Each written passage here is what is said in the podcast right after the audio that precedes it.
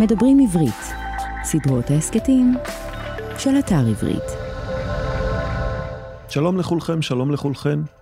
כאן שמואל רוזנר ואתם, עם הכיפות והשועל, מדף של ספרים ורעיונות. לסקרנים ולסקרניות, תודה שהצטרפתם. אנחנו היום בפרק של שאלות ותשובות. שאלות שאתם שאלתם, והואלתם בטובכם לשלוח במייל, ותשובות שאני אני אנסה להשיב. אבל לפני שנעשה את זה, אני רוצה שנתחיל באזכור של עמנואל לוטם, מתרגם חשוב, מתרגם פורה מאוד שהלך לעולמו ממש קצת לפני שאנחנו מקליטים.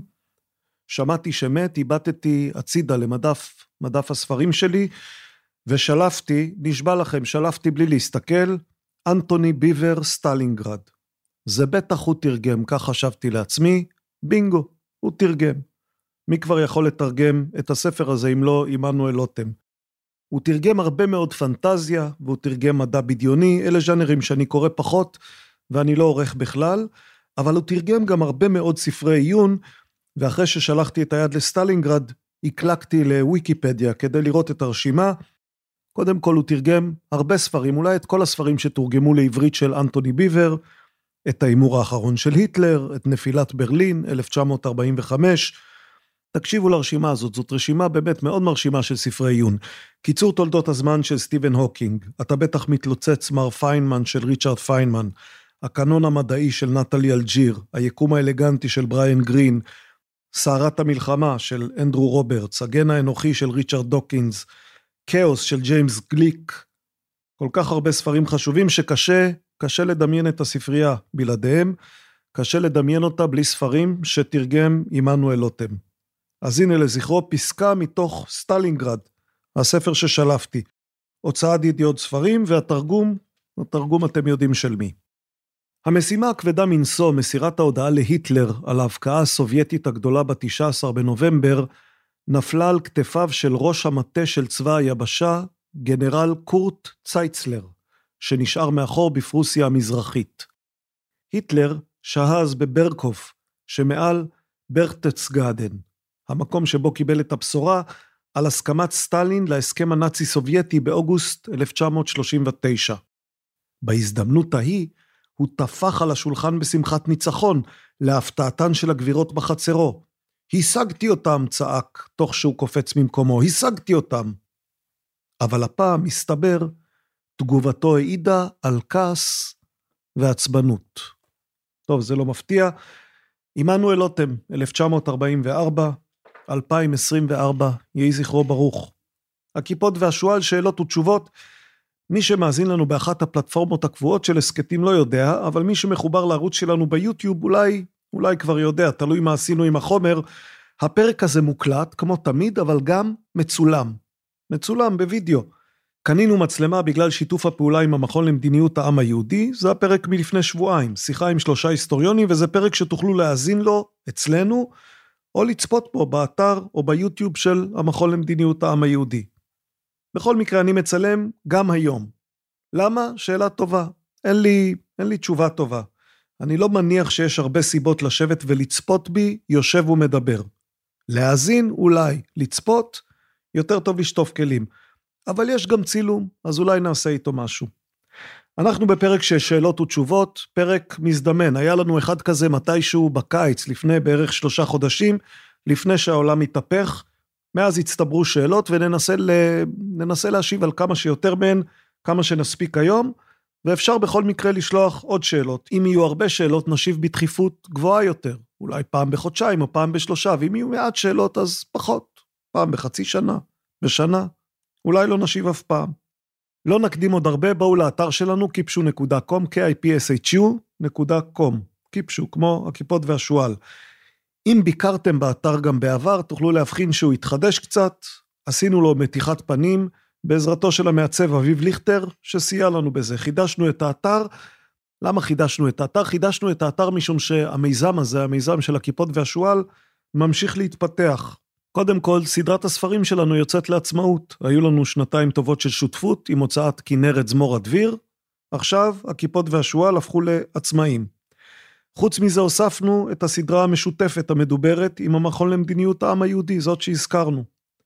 וזה כמובן, כל זה לא מבטל, אלא רק מוסיף על השותפות הקבועה שלנו, סדרת ההסכתים הכיפות והשועל נעשית בשיתוף עברית, אתר התוכן הספרותי הגדול בישראל, המציע לקרוא בכל דרך ספרים דיגיטליים, קוליים ומודפסים. מה היה לנו החודש כאן, בכיפות והשועל? פתחנו בפרק סולו על הבחירות במדינת איואה, הבחירות כבר נגמרו, אבל אנחנו עדיין כאן. המשכנו בפרק במסגרת המיזם של המכון למדיניות העם היהודי, שיחה עם מוטי גולני, עם אביבה חלמיש ועם עשאל אבלמן, שלושת ההיסטוריונים שהזכרתי. המשכנו בפרק עם פרופסור תת-אלוף אריה אלדד, פרק שהקלטנו בכפר אדומים, והיום שאלות ותשובות, ובשבוע הבא תהיה כאן עוד אורחת. הקצב מתגבר, נראה אם נעמוד בו. עוד פתיחה? כן, עכשיו יבוא עוד פתיחה, ואז שאלות. שאלות שלכן, שאלות שלכם, ותשובות, ככל שיהיו, תשובות שלי. אז הנה.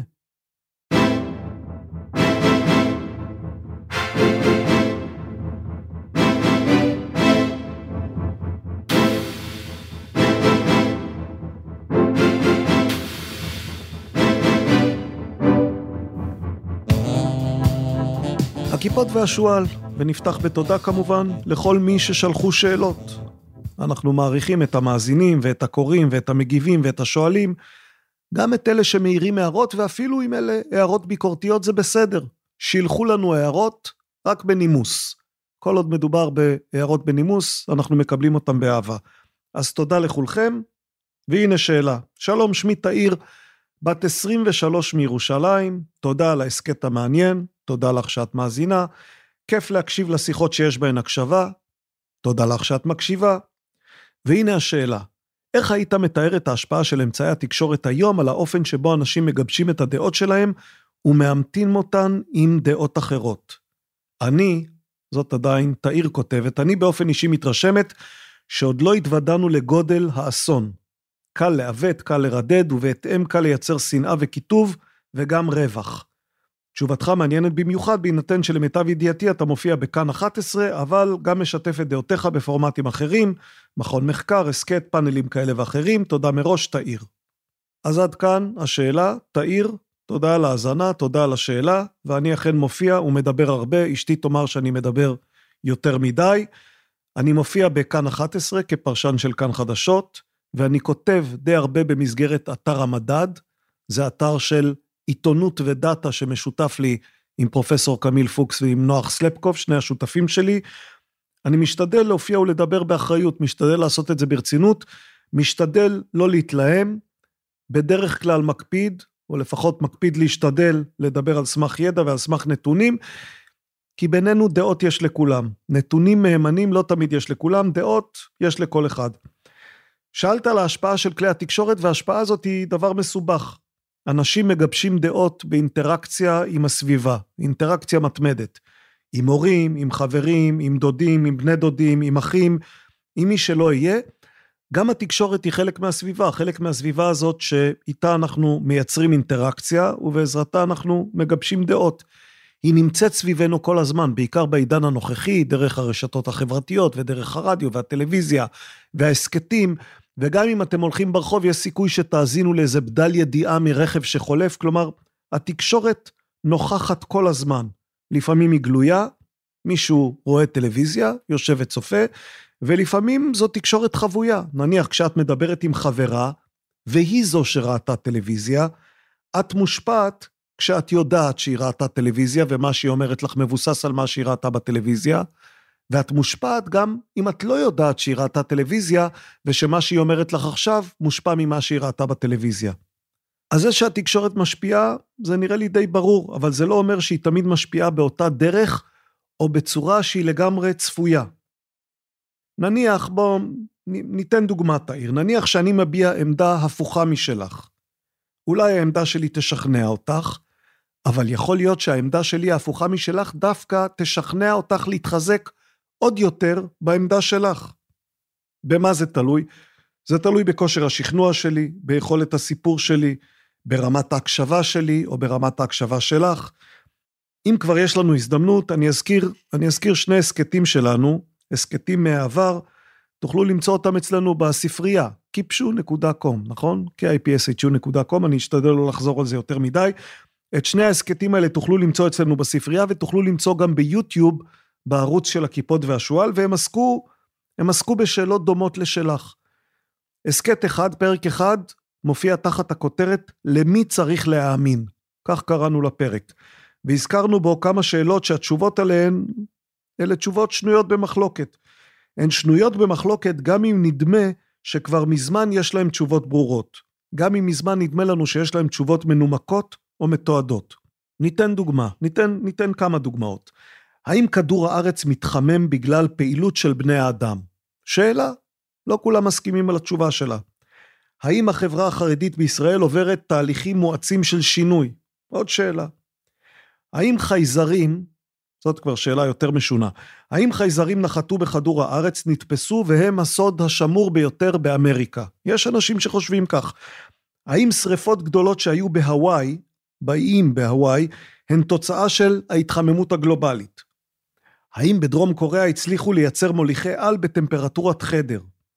האם יש הרבה או מעט אנשי מילואים שהחליטו לא להתייצב לשירות בתקופת הרפורמה החברתית? כן, גם זו שאלה שאפילו היום, אפילו אחרי שהעולם מתהפך, יש אנשים שעדיין חושבים עליה או מתווכחים עליה. כל אלה הן שאלות חשובות, והן שאלות שמשפיעות על החלטות חשובות. ומה התשובה לשאלות? לכל אחד יש תשובה אחרת, תלוי על מי הוא או היא סומכים. על ערוץ 12 או על ערוץ 14 או על ערוץ 11 שבו גם אני עובד, או על עדות בקונגרס, או על הכחשות של משרד ההגנה האמריקאי, הפנטגון, על מדעני אקלים או על מכחישי אקלים. זה הנושא שדיברנו עליו בפרק שאני מזכיר כאן, למי צריך להאמין, שקשור במידה רבה לשאלה שתאיר שאלה, על ההשפעה של כלי התקשורת. לא שהייתה לנו תשובה, אבל אני חושב שהיו לנו איזה סוג של הצעות לקווים מנחים וכמה מחשבות על הנושא הזה. על מי לסמוך? על מי אתם סומכים כאשר אתם מלקטים אינפורמציה ומגבשים דעות? זו שאלה חשובה מאוד. זו שאלה כמעט קריטית, וזה כמובן בהנחה שאתם מגבשים עמדות על סמך אינפורמציה, כי צריך לומר, יש הרבה מאוד פסיכולוגים וחוקרים בתחומים אחרים, שהגיעו למסקנה שאנחנו, בני האדם, קודם מגבשים דעות, ורק אחר כך אוספים את האינפורמציה שתתמוך בהן. כלומר, כשאנחנו מאזינים לכלי התקשורת, כבר יש לנו דעות, ואנחנו מוצאים בכלי התקשורת את, ה, את האינפורמציה שמאמתת את הדעות שלנו, מחזקת אותן. ואנחנו מתאמצים, אנחנו מתאמצים להכחיש כל אינפורמציה שמתנגשת עם העמדות שלנו, ורק אם ממש אין לנו ברירה, רק אם המציאות חובטת לנו בפנים בעוצמה רבה, רק אז, וגם זה לא תמיד, אנחנו משנים את העמדות שלנו. אמרתי שאמליץ על שני פרקים בהקשר לשאלה של תאיר על ההשפעה של התקשורת, אז הפרק השני שאני אמליץ עליו, שוב, תמצאו אותו באתר שלנו או בערוץ היוטיוב שלנו, הוא פרק תחת הכותרת למה אנחנו לא משנים את דעתנו אפילו כשאנחנו טועים. זה קשור ממש ישירות למה שתאיר שאלה. למה אנחנו לא משנים את דעתנו אפילו כשאנחנו טועים?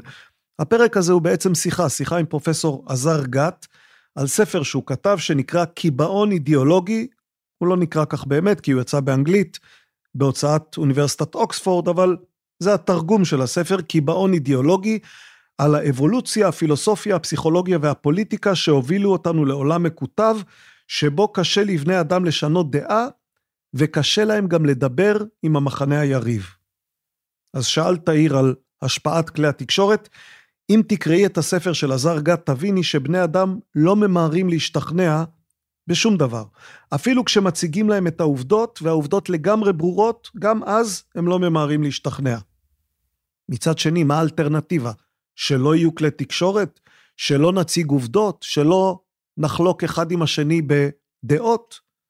ברור שצריך. אז מה, אז מה תהיה המסקנה שלי מכל זה? המסקנה שלי תהיה קצת בנאלית, אבל אני אומר אותו בכל זאת, לצרוך תקשורת, אבל במידה, לצרוך תקשורת, אבל בחוכמה. אני לא אזכיר פה לא ערוצים מסוימים ולא תוכניות מסוימות, אבל ככלל צריך לקחת בחשבון שלהיחשף רק למידע שמסכימים איתו זה קל וזה נעים, וזה סוגר אותנו בתוך הקופסה שלנו. להיחשף למידע שמאוד מאוד מרגיז אותנו, גם זה בדרך כלל לא עוזר, כי אנחנו פשוט נתרגז ונכעס. אז אולי כדאי לחפש משהו באמצע, משהו שלא מתלהם ולא כועס, וגם לא חד צדדי. ואל תסתפקו רק ברשתות החברתיות, כי אלה מסננות לכם מידע עם אלגוריתמים שיודעים מראש מה אתם אוהבים. ואל תסתפקו גם בתקשורת מהסוג היותר שטחי, הסוג היותר שטחי של חדשות. נעשו גם הסכתים, נעשו גם ספרים, אתם יודעים שאני אוהב ספרים. זה הדבר שיש לו יכולת להוציא אותנו משגרת היומיום, וגם מהכעס וגם מהדעות הקדומות, ולאפשר לנו לחשוב. כשאנחנו קוראים ספרים, גם על החדשות וגם על התקשורת, אנחנו חושבים, נדמה לי לפחות, קצת יותר טוב. השאלה הבאה, שלום, קוראים לי יעקב, יעקב אני מניח, לא יעקב, נכון? יעקב. הגעתי לפודקאסט סתם כי חיפשתי עמית סגל בספוטיפיי ומצאתי את הפרק שהקלטתם איתו. תוך כדי השמיעה הבנתי שזה בדיוק הפודקאסט שהייתי צריך. הוא מדהים בגלל הרבה דברים, אני מסמיק תוך כדי שאני מדבר, אבל מה שהכי תפס אותי הוא האזכורים של הספרים כרשימה בתיאור של הפודקאסט. כל הכבוד על הירידה לפרטים הקטנים. אז א', תודה, וב', הספרים שם כדי שתוכלו לבחור ולקרוא.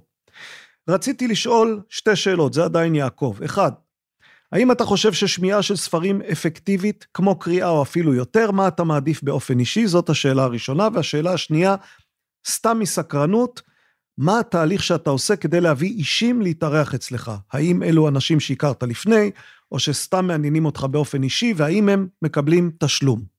עד כאן, יעקב. נתחיל מסוף השאלה השנייה, לא, הם לא מקבלים תשלום. הם באים לדבר כי הם נחמדים, וכי יש להם מה לומר. ויש גם כאלה שלא באים. יעל לוינובסקי, שמפיקה ועורכת את ההסכת הזה, היא פונה לאנשים, והתהליך הוא לא ממש מסודר. יש דברים שמעניינים אותי מכל מיני סיבות, פעם זה כי נתקלתי בספר, או כי שמעתי רעיון, או כי קראתי מאמר. אני אתן לכם דוגמה. הפרק עם פרופסור יוסי יובל, אני מקווה ששמעתם אותו, הוקלט אחרי שקראתי את הספר שלו על הטלפים. זה היה גם בתקופה די לאחרונה שבה יצא לי לקרוא לא מעט, וגם לדבר עם כל מיני אנשים על נושאים, על נושאים קרובים, על תודעה, על מוח, על הכרה. השיחה עם פרופסור ליעד מודריק שייכת לאותה קטגוריה, לאותה גזרה. אז יש תחומים שמעניינים אותי, ואז יש אנשים שמעניינים אותי, ולפעמים אני רואה אותם מדברים באיזה מקום או ברשת, והם נראים לי פשוט מתאימים, מתאימים לשיחה. צריך לומר, אני גם מכיר אה, לא מעט אנשים. עבדתי בעיתונות ועבדתי בעריכת ספרים, ואלה מקצועות שמפגישים אותך עם לא מעט בני אדם שעוסקים בנושאים מעניינים, אז אני מכיר הרבה אנשים. נניח את אריה אלדד אני מכיר לא מעט זמן, והייתי מעורב גם בספר או שניים שהוא הוציא, וקראתי את כל הספרים האחרים שלו, ובעצם תמיד היה לי ברור שמתישהו אני אבקש ממנו לדבר. ואז התפנה איזה חודש, וביקשתי, והוא הסכים. או קודם הזכרתי את אה, עזר גת, שדיברנו איתו על הספר שלו. הזמנתי אותו כדי לדבר על הספר שלו, שהוא ספר מרתק, אבל למה בכלל קראתי את הספר שלו? זה בגלל שקראתי גם ספר קודם שלו, על לאומיות, שגם הוא ספר מצוין, ולפני זה ספר שלו על אסטרטגיה, שהוא ספר מאוד ארוך, קצת כבד, אבל ספר חשוב. ולפני זה הכרתי אותו, את עזר גת, דרך אה, מכרים משותפים, ואפילו פגשתי אותו בוושינגטון כשהוא בדיוק סיים שליחות ואני בדיוק התחלתי שליחות, זה היה בשנת 2005. בקיצור, לפעמים דבר מוביל לדבר, מוביל לדבר, ופתאום יוצא ספר או יש סיבה אחרת, ואז יש שיחה, כמו השיחה עם עזר גת או עם אריה אלדד, או כמו השיחות שנעשה גם בחודשים הקרובים. באופן כללי נדמה לי שאני מעדיף תהליך כזה של בחירה על פני שיטה מסודרת, אתם יודעים, עם טבלאות של אקסל וכל הדברים האלה, אבל צריך לומר שאני כן משתדל מעת לעת לבדוק לבדוק את עצמי, לבדוק שזה מספיק מגוון, שיש צעירים יותר וצעירים פחות, שלא הזמנתי רק גברים או הזמנתי רק נשים, שזה לא מדי חדגוני מבחינת הנושאים. ברור שמי שמאזין להסכת הזה כנראה לא מצפה לטיפים בענייני איפור. אז אני מתחייב שלא יהיו אורחים שזה מה שהם עושים היטב. ולא שאני מזלזל חלילה באיפור. אני מופיע בטלוויזיה שלוש פעמים בשבוע, אז מאפרים אותי, ואני אסיר תודה, לה, בדרך כלל זה מאפרות, לפעמים זה מאפרים, אני אסיר תודה להן על כך שהן מלטשות אותי באופן שאראה קצת יותר טוב מכפי שאני נראה במציאות. אבל זה לא מה שההסכת הזה מכוון אליו, לא איפור, גם לא אוכל. אוכל זה משהו שהרבה מאוד אנשים מתעניינים בו, ואני לא כל כך מתעניין בו. אבל יכול להיות מוזיקאי, כמו שהיה עם יזהר אשדוד, ויכול להיות פיזיקאי, כמו אבשלום אליצור, ויכולה להיות היסטוריונית, כמו אניטה שפירא, או חוקרת תלמוד, כן, היא תהיה כאן מאוד בקרוב, כלת פרס ישראל ורד נועם. ותהיה גם שחקנית שעניין אותי להזמין, והיה גם אה, עיתונאי כמו שאול אמסטרדמסקי, או עיתונאי כמו עמית סגל, והייתה פילוסופית, ימימה בן מנחם.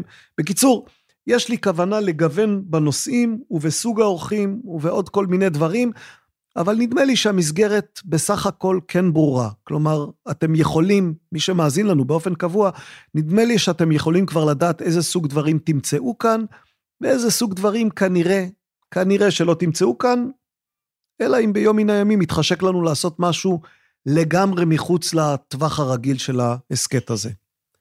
דבר אחרון שאומר, בהקשר הזה כמובן, אני משתדל לא לעשות את הסיבוב הסטנדרטי של מה שקורה בחדשות באותו שבוע או באותו חודש. קודם כל, אני לא מזמין פוליטיקאים, כי מזה יש מספיק במקומות אחרים, גם כי הרבה מהם לא כל כך מעניינים בעיניי, אבל זה לא שאני חושב שכולם לא מעניינים. הזמנו לכאן, אולי גם שמעתם את יובל שטייניץ, והשיחה הייתה מאוד מעניינת, אבל דיברנו איתו על פילוסופיה ודיברנו איתו אחרי שהוא פרש מהפוליטיקה. אם תשימו לב, אני גם לא מרבה להזמין אנשי צבא, בטח שלא עכשיו, כשהם באמת מדברים כל הזמן ובכל מקום, אז לא צריך גם אצלי. לא מרבה זה לא אומר שלא היו או שלא יהיו אנשי צבא, זה כן אומר שאני מעדיף לדבר על מדע ועל תודעה ועל טכנולוגיה ועל היסטוריה ועל פילוסופיה, ולא עוד פעם על אירועי היום, כי כאמור, לזה יש מספיק במות. אה, סליחה, יעקב שאל עוד משהו.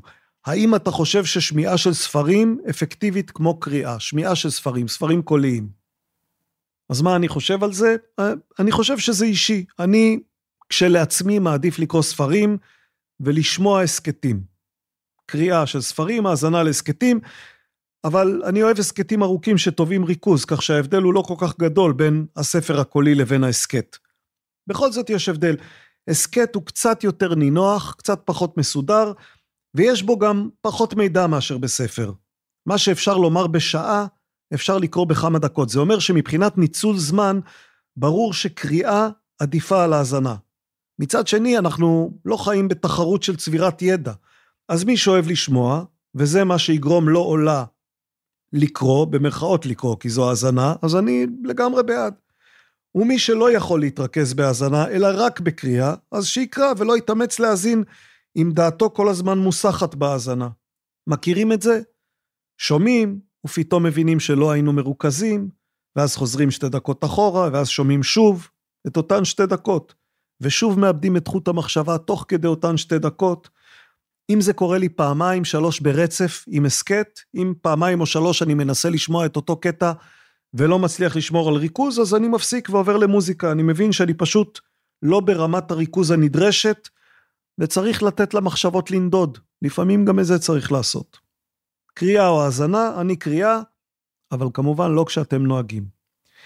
אבי כתב, רוב תודות על הפודקאסט, הוא משמש לי כחבר נהדר בצעידותיי היומיות ברחבי מינכן. שמור על עצמך במינכן, אבי. בדרך כלל, הוא כותב, אני משתמש בספר אלקטרוני, קינדל, לקריאת ספרים באנגלית.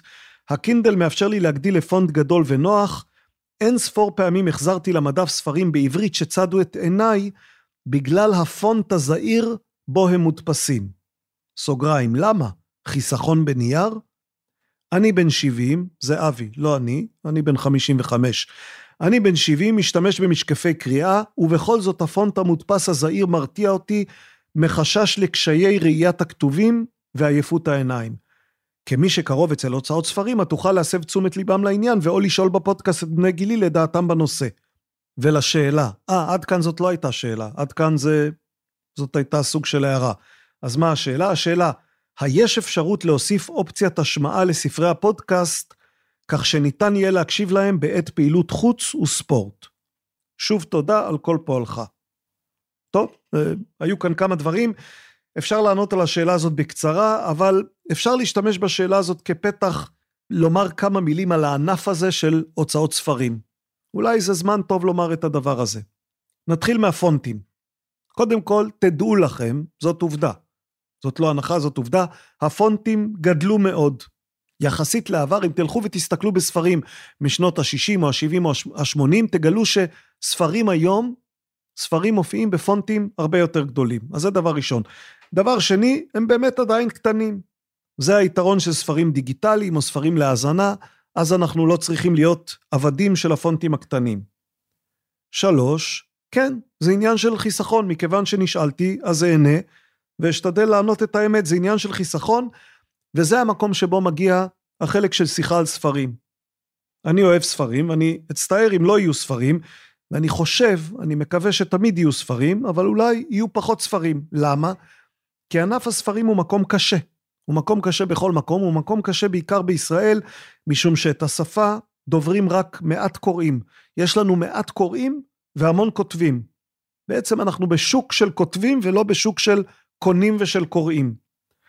להוציא ספר זה דבר שעולה לא מעט כסף. להרוויח עליו קשה מאוד. בואו, אני אעשה איתכם את החשבון בקצרה, כי, כי יש בזה עניין, אני חושב. נגיד שהוצאת ספר עולה 60 אלף שקל. תתחילו לחשב. 60 אלף שקל עלה לנו הספר, ואז צריך להתחיל למכור אותו. ויש מבצע, והחנות לוקחת 60 אחוז, ככה היא לוקחת, והמפיץ לוקח עוד כמה אחוזים, וההדפסה עולה לנו 10 שקלים, וצריך לשלם לעורך, וצריך לשלם על הגהות והלימוד והלוחות, ואם מחברים את כל ההוצאות ביחד, יוצא שעל עותק אחד הרווח הוא כמה שקלים. זה הכל, וזה בהנחה שהוא נמכר. עכשיו, הוצאתם, נגיד, 60 אלף שקלים, אתם צריכים להחזיר אותם ואתם מרוויחים, נגיד, 12 שקלים לספר. כמה ספרים צריך למכור כדי להתאזן? 5,000. זה מאוד קשה למכור 5,000 ספרים. רק כותבים מעטים מאוד מצליחים למכור 5,000 ספרים, ואמרנו, זה רק כדי להתאזן. אם לא מכרתם 5,000, אתם עדיין בהפסד. מה שייך לכל זה גודל הפונט? אמרנו, הדפסה של עותק עולה נגיד 10 שקלים. זה לא בדיוק נכון, היא עולה לפי תחשיב שכולל את מחיר הנייר באותו זמן, ואת סוג הנייר, ואת גודל הספר, וגם את כמות העמודים. כמות העמודים. עכשיו, פונט גדול, ספר גדול. זה אומר שההדפסה תעלה לא עשרה, אלא נגיד 12 שקלים. זה אומר שהרווח לעותק ירד בשני שקלים לעשרה שקלים. עכשיו, כדי להתאזן לא צריך 5,000 עותקים, צריך 6,000 עותקים. אמרנו שקשה עם 5,000 ועכשיו קפצנו ל-6,000 והכל בגלל שמה עשינו שהגדלנו את הפונט ועיבינו את הספר. עכשיו, למה כל זה עוד יותר מסובך? כי אם הקטנו את הפונט, כדי לחסוך בנייר, ובגלל זה אבי לא יקנה את הספר, אז יהיה לנו עוד יותר קשה למכור 5,000 עותקים. אז בעצם כל הזמן צריך לנסות ולאזן בין הרצון לא לאבד קוראים, בעיקר מבוגרים, מה שמחייב להגדיל את הפונט. קוראים מבוגרים הם קהל מאוד חשוב, גם כי יש להם זמן וגם כי פעם ספרים היו יותר חשובים, אז הם רגילים יותר לקרוא. מצד שני, אם נגדיל ונגדיל את הפונט ונייצר ספרים יותר ויותר עבים, נצטרך למכור יותר ויותר עותקים כדי לכסות את ההוצאה. אלה ספרים שיעלו הרבה ולכן גם יפסידו הרבה. אז להגדיל את הפונט או להקטין את הפונט? שאלה של איזון. אז בעניין הפונטים, זאת התשובה שלי, אני לא בטוח שהיא תסייע לאבי. היא תעזור לו להבין, אבל היא לא תעזור לו לקרוא, כי היא לא מגדילה לו את הפונטים. אבי, שאלת אם יש אפשרות להוסיף אופציית השמעה לספרי הפודקאסט. האם אתה שואל על קישור להשמעה? זה אולי אפשר. האם אפשר להקליט במיוחד? זה בוודאי שלא. יש זכויות יוצרים וגם יש עלות גבוהה. הנה, שוב נגררנו לסיפור הזה של עלויות, אבל אין ברירה, ספרים זה מוצר וצריך כל הזמן לחשוב על עלויות. כמה עולה להקליט ספר? הקלטתי שלושה. הקלטתי בעצמי שלושה ספרים, את שלושת הספרים שלי, אתם יכולים לחפש אותם. זה המון עבודה. צריך אולפן הקלטות, צריך ייעוץ לשוני, עושים טעויות ואז צריך לחזור על הקריאה. אי אפשר לקרוא את הכל בבת אחת, אז באים פעם ועוד פעם ועוד פעם, כל פעם כדי לקרוא פרק או שניים או שלושה. בסך הכל היה לי נחמד להקליט את הספרים, ואני אוהב שהספרים שלי מופיעים להאזנה בקול שלי, אבל צריך לומר שיש גם לא מעט כותבים שלא אוהבים להקריא, או לא טובים בלהקריא, ואז צריך גם לשכור קריין או קריינית, וזה עוד עלות. בגלל זה יש המון ספרים שבכלל לא תמצאו גרסה מוקלטת שלהם. בכלל, כתיבה זה דבר זול, זה דבר שעושים לבד. הוצאה לאור זה דבר יותר יקר. הקלטה זה דבר עוד יותר יקר. ואם תרצו גם לצלם סרט או סדרה, זה עוד יותר יקר. כל תוספת של שכבה שדורשת עוד עובדים ועוד זמן, זו תוספת שמחייבת בעצם לדעת מראש שלפחות יש סיכוי להחזיר את ההשקעה, כי אחרת, אחרת למה להשקיע? תשובה סופית לאבי, ננסה לזכור להוסיף קצת לינקים להאזנה. יעל, יעל לוינובסקי שומעת? יעל לוינובסקי, היא תוסיף, אני מקווה שהיא מאזינה, כי היא אמורה לערוך את הפרק הזה, זה רע מאוד אם היא לא מאזינה. שאלה הבאה, היי, האזנתי לפודקאסט האם באמת צריך לפחד מבינה מלאכותית. זה פרק שהקלטנו לא כל כך מזמן, חפשו אותו, אתם יודעים איפה, באתר שלנו או בערוץ היוטיוב שלנו. האזנתי לפודקאסט האם באמת צריך לפחד מבינה מלאכותית ונשארתי עם שאלה פתוחה שאשמח לקבל עליה התייחסות או מקור מידע טוב שאוכל לחקור בו. בתחילת הפרק מדובר על כך שהאנושות כל הזמן שואפת להמציא מכונות שיחליפו את האדם העובד, אך למיטב ידיעתי כל הכלכלה העולמית מבוססת על מעמד העובדים, שבאמת הוא כוח הקנייה הגדול ביותר. אז בעצם, זה המשך השאלה, האנושות פה שמה רגל לעצמה, לא כך? בעצם, ככל שהאנושות תתקדם, תמצא מכונות שיחליפו את העובדים, הרבה ממעמד העובדים ימצאו את עצמם ללא עבודה וללא פרנסה, מה שיוביל בסופו של דבר לקריסה של הכלכלה כולה. לא? סימן שאלה. לא מצאתי התייחסות לשאלה הזאת בפרק. אשמח לשמוע דעה בנושא. תודה, עידן שטראובר. תודה על השאלה, עידן. ככלל, הרעיון של הסכת שאלות ותשובות זה שהוא לא כרוך בהמון עבודה מבחינתי. כלומר, אני לא עושה ממש תחקיר כדי להשיב על השאלות, כי לזה אין לי כל כך זמן. אני משיב על מה שאני יכול מידע כללי, ואם יש משהו שאני לא יכול, אז אני לא יכול. במקרה שלך עשיתי לעצמי חיים קלים. כאמור, לא עשיתי תחקיר, אני לא עושה תחקיר גדול לפרקים האלה, אבל שוב הושטתי יד למדף ממש מעל הראש שלי, ושם בין שאר הספרים יושב הספר 21 מחשבות על המאה ה-21, ספר של יובל נוח הררי. מכיוון שזה ספר שאני ערכתי את הגרסה העברית שלו, אז אני זוכר אותו ממש טוב. ובמקום להתחיל לנסח תשובה בעל פה, כך חשבתי כשהושטתי יד למדף, אני פשוט אקריא כמה פסקאות מהספר. זה בעמוד 48. אם אתם צופים בי, לא תראו אותי מושיט יד למדף, כי את זה עשיתי מראש, אבל תראו את הספר. נקריא משהו ממנו? נקריא. אני מזכיר שהשאלה הייתה, מה יקרה כשמכונות יחליפו את העובדים, ולאף אחד לא יהיה כסף לרכוש מוצרים, ואז הכלכלה כולה תקרוס. אז הנה כך כותב יובל נוח הררי, 21 מחשבות על המאה ה-21. יש מי שחושבים שלא ייתכן שבני אדם יהיו מיותרים לגמרי, כי גם אם לא נוכל להתחרות במחשבים בשוק העבודה, תמיד יצטרכו אותנו כצרכנים, לא? סימן שאלה. לא בהכרח. זאת התשובה של יובל נוח הררי. מכונות יוכלו לשמש אפילו כלקוחות. לפחות בתיאוריה, תאגיד קריאה יכול לכרות ולמכור ברזל לתאגיד רובוטיקה, שייצר וימכור רובוטים לתאגיד הקריאה, שיכרה עוד ברזל, שישמש לייצר עוד רובוטים, וכך הלאה. התאגידים הללו יכולים לגדול ולהתפשט בכל רחבי הגלקסיה, וכל מה שהם צריכים זה רק רובוטים ומחשבים, הם לא זקוקים לאף אדם שיקנה את המוצרים שלהם. למעשה, כבר כיום הרבה מחשבים ואלגוריתמים מתפקדים כלקוחות. בבורסה, לדוגמה, אלגוריתמים קונים מניות, אגרות חוב וסחורות מאלגוריתמים אחרים. גם בתעשיית הפרסום, הלקוח החשוב ביותר הוא היום אלגוריתם, אלגוריתם החיפוש של גוגל. כשחברות מסודרות מעצבות אתר אינטרנט, הן מתחשבות בטעמו של האלגוריתם של גוגל הרבה יותר מאשר בטעמם של לקוחות בשר ודם. מובן שלאלגוריתמים אין תודעה ולכן הם לא יכולים ליהנות ממה שהם קונים. ההחלטות שלהם לא מבוססות על תחושות ורגשות. אלגוריתם החיפוש של גוגל לא מסוגל לטעום גלידה. זה לא משנה, לאלגוריתמים עדיין יש העדפות המבוססות על חישובים מסובכים, והעדפות הללו מעצבות את העולם. לאלגוריתם החיפוש של גוגל יש טעם מאוד משוכלל כאשר הוא מדרג את אתרי האינטרנט של גלידריות. יצרני הגלידה המצליחים בעולם הם אלו שזוכים בדירוג גבוה מאלגוריתם של גוגל, ולאו דווקא אלו שמייצרים את הגלידה הערבה ביותר לחיכך.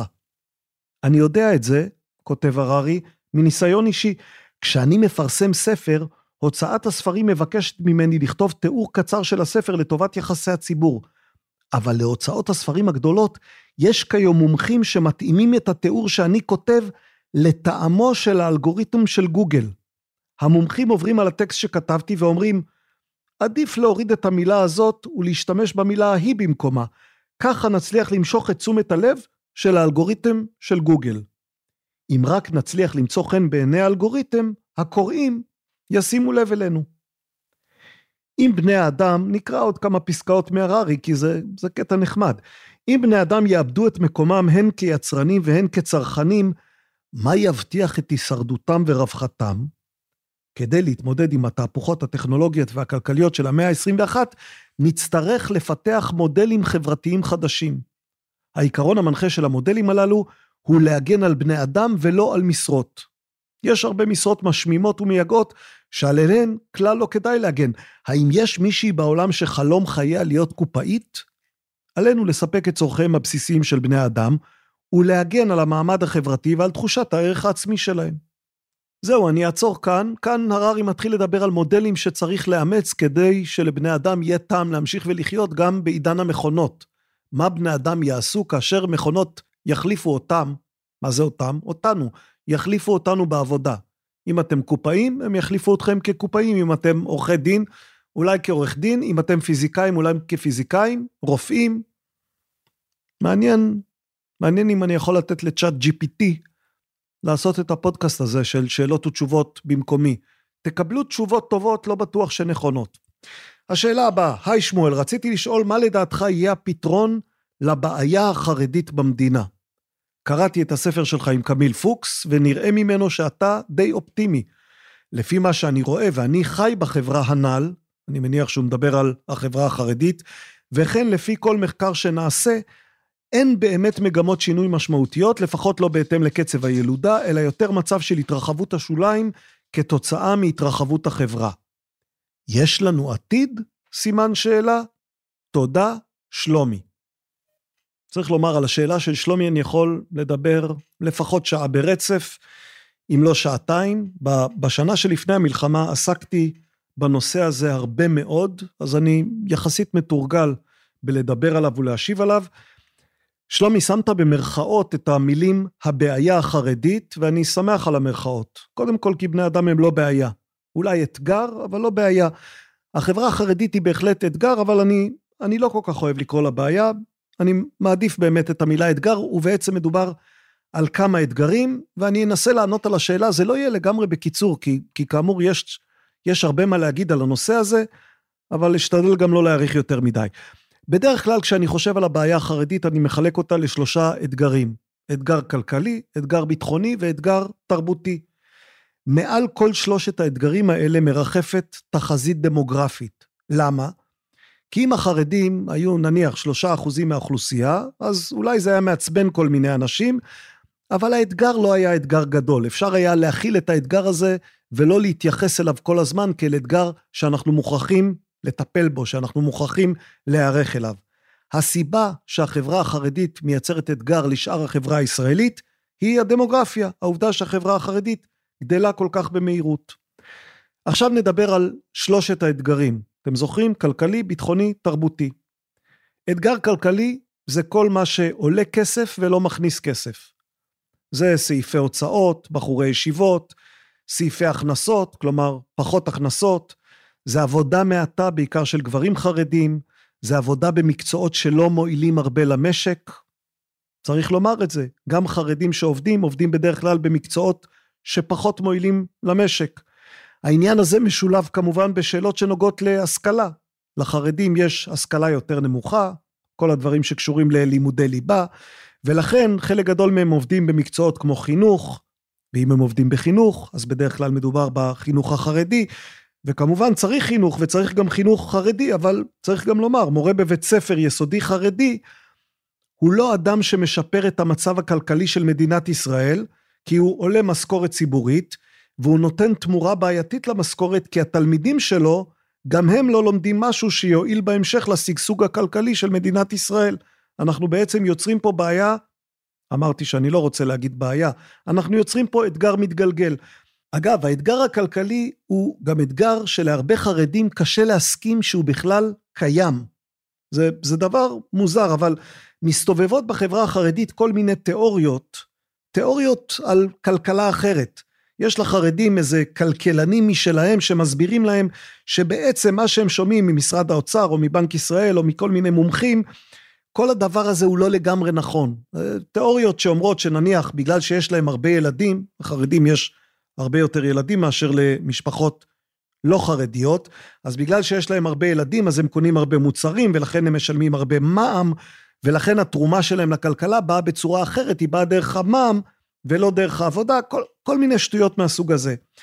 כשאני מראה מצגות של נתונים על הכלכלה והחרדים, אני מעדיף, אני מעדיף להשתמש בנתונים של כלכלנים דווקא ימנים ודווקא דתיים אם אפשרי, כי אז לפחות לא אומרים לי, טוב, זה כלכלן שונא חרדים. אני משתדל להראות נתונים של כלכלנים שברור שאינם שונאים חרדים, והאמת היא שאף אדם רציני לא יכול לטעון ברצינות שהתרומה הכלכלית של החרדים גבוהה כמו התרומה הכלכלית של קבוצות אחרות בחברה הישראלית. היא בלי ספק נמוכה יותר. עכשיו אפשר לשאול אם זה חשוב. אפשר, אפשר לטעון שזה לא בהכרח חשוב. יכול לבוא אדם ולומר, אז מה, אני תורם פחות כלכלית ואני תורם יותר ל... השלימו את החסר. נניח אני תורם יותר לעוצמה הרוחנית של מדינת ישראל משום שאני לומד תורה. אתה תורם לכלכלה, אני תורם לעוצמה הרוחנית. זאת עמדה שאני לא בהכרח מסכים איתה, אבל אני מבין אותה. אני מבין עמדה כזאת. אפשר להבין אותה, רק צריך, בצד זה שמבינים אותה, להבין שיש לה גם משמעות ארוכת טווח שתשפיע על כולנו. כלומר, העובדה שאדם אחד תורם יותר לכלכלה ואדם שני תורם יותר לעוצמה הרוחנית, אולי תחזק את העוצמה הרוחנית הממוצעת של מדינת ישראל, אבל היא תוריד את רמת החיים הממוצעת במדינת ישראל. בעצם אנחנו אומרים כאן לאזרחים במדינת ישראל שרמת החיים של כולם תהיה יותר נמוכה, כדי שאפשר יהיה לממש את הרצון של החברה החרדית לקיים אורח חיים מסוים, או להתמקד בלימוד תורה. עכשיו, מותר לחברה הישראלית, באמצעות המוסדות הרגילים שלה, להחליט שזה מה שהיא רוצה. בעצם, בפועל, זה מה שהחברה הישראלית מחליטה עד עכשיו. זה מה שהיא מחליטה באמצעות הכנסת. אבל נדמה לי שלעיתים קרובות היא מחליטה את ההחלטה הזאת בלי לחשוב הרבה על המשמעויות שלה. בלי לחשוב הרבה, לדוגמה, על האפשרות של נטישה של כוחות יצירתיים שיש להם תרומה ממשית לכלכלה, אם רמת החיים תרד. או היחלשות ביטחונית של ישראל, מה שאנחנו ממש ממש לא יכולים להרשות לעצמנו כרגע, כי רמת החיים תרד, מה שאומר שיהיה פחות כסף כדי לממן מערכות ביטחוניות יקרות. יש המון השלכות לירידה ברמת החיים, וצריך לקחת בחשבון שכאשר קבוצה מסוימת תורמת פחות לכלכלה, המשמעות היא ירידה ברמת החיים הממוצעת לכולנו. עד כאן האתגר הכלכלי. אמרתי, זה יהיה בקיצור, אבל לא לגמרי בקיצור. האתגר הביטחוני. על האתגר הביטחוני עכשיו יותר קל לדבר, כלומר, כולנו מבינים שיש לנו אויבים, ואלה אויבים אכזריים ומסוכנים. כולנו מבינים שיש אתגר ביטחוני, וכולנו מבינים שצריך להתמודד איתו. אנחנו מבינים למה צריך חיילים. עכשיו בשאלת השירות של חרדים בצה"ל או בשירות לאומי, יש פה כל מיני עניינים. יש עניין עקרוני, זה העניין שמה שנהוג לכנות שוויון בנטל. יש גם עניין מעשי, זה העניין של צורך בחיילים.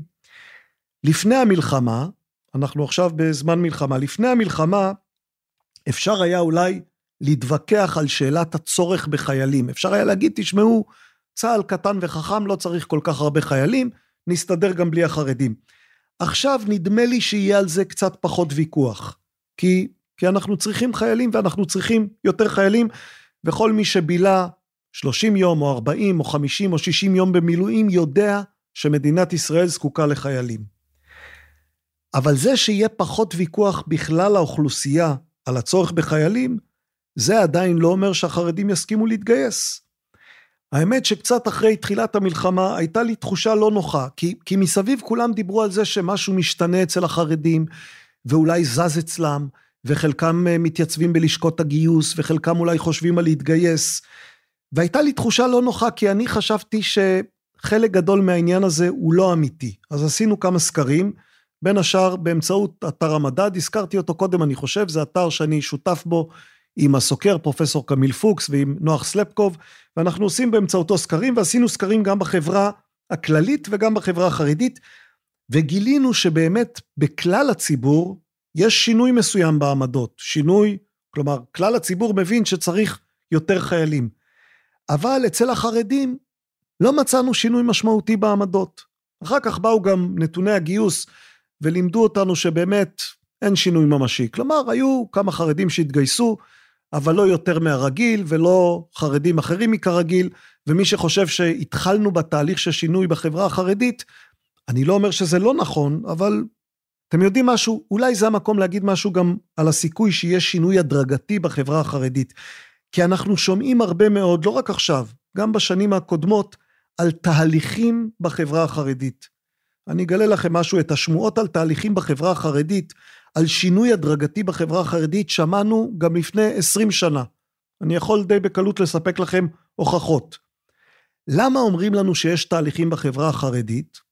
חלק אומרים לנו כי הם חושבים שיש תהליכים, אבל חלק אומרים את זה פשוט כדי למנוע לחצים. אם יש תהליכים אז לא צריך ללחוץ, כי זה יסתדר לבד. ואז עוברות כמה שנים, ומתברר שזה לא מסתדר, לא משנה מה, עבודה של גברים, או גיוס לצבא, או כל הדברים האלה.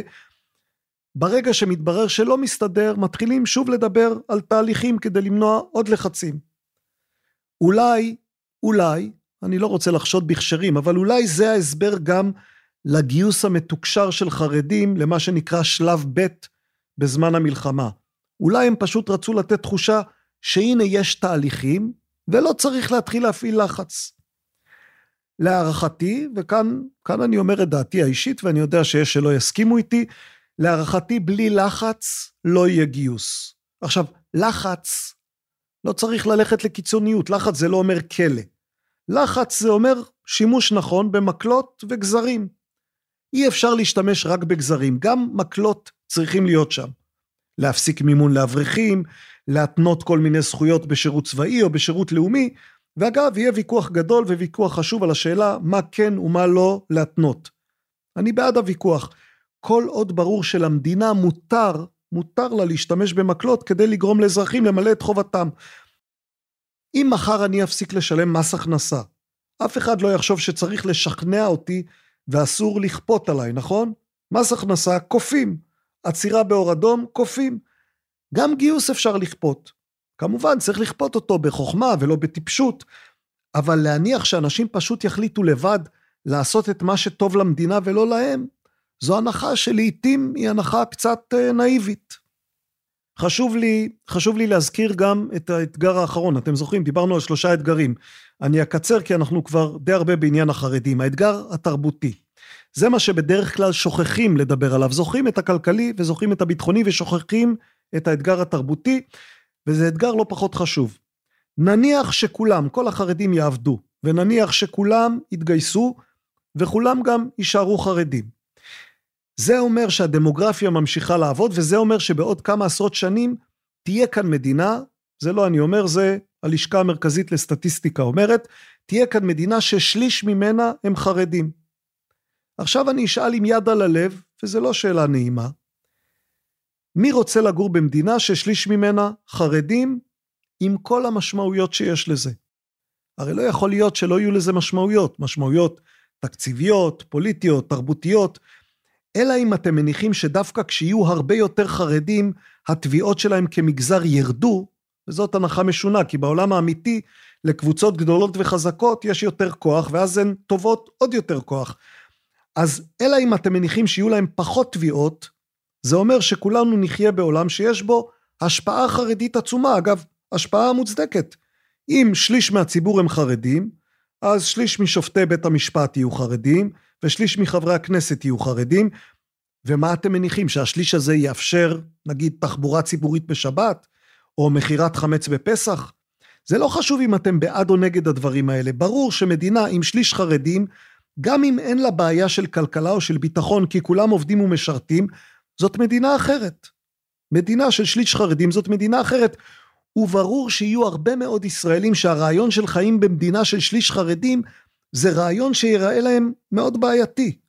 ואגב, צריך לומר, זה לפי התחזית של הלשכה המרכזית לסטטיסטיקה, זה שליש חרדים ו-20 אחוז ערבים, כלומר, מה שנקרא הרוב הציוני יורד לפחות מ-50 אחוז. זאת תחזית הלמ"ס לשנת 2064 נדמה לי. שליש חרדים, 20 אחוז ערבים, הרוב הציוני יורד לפחות מ-50 אחוז. אז לזה אני קורא האתגר התרבותי, ואני חושב שהוא אתגר מושתק, כי לאף אחד לא נעים לומר את האמת, שחלק גדול מאיתנו, חלק גדול מאיתנו לא רוצה לחיות במדינה עם אופי חרדי, אפילו אם חרדים יתגייסו או יעבדו. החברה החרדית היא חברת מיעוט, זה האופי שלה. אם היא תהפוך לחברת רוב או כמעט רוב, זה הופך את ישראל למדינה הרבה יותר דתית, ולא כל אחד רוצה לחיות במדינה הרבה יותר דתית. זוכרים מה שלומי כתב לי? הוא כתב לי ככה, קראתי את הספר שלך עם קמיל פוקס ונראה ממנו שאתה די אופטימי. אני נשמע לכם אופטימי? בספר, אני אומר כך, בספר הגישה שלנו באמת קצת יותר אופטימית. מאז שעברו אותו עברו כמה שנים, ודעתי קצת השתנתה לכיוון קצת פחות אופטימי. לא שאני לא יכול לדמיין תסריטים אופטימיים, אבל זה נהיה יותר קשה. וזהו, אני אעצור כאן עם החרדים. אם אתם רוצים עוד דווקא לנושא הזה, אז חפשו בגוגל טור שכתבתי למעריב, טור תחת הכותרת, הגיע הזמן לדבר על מדינת ישראל והאתגר החרדי ברצינות. הוא נכתב לפני המלחמה, וזה ניכר בחלק ממה שכתוב בו, אבל רוב מה שכתוב בו עדיין בתוקף, רוב מה שכתוב בו עדיין נראה לי נכון.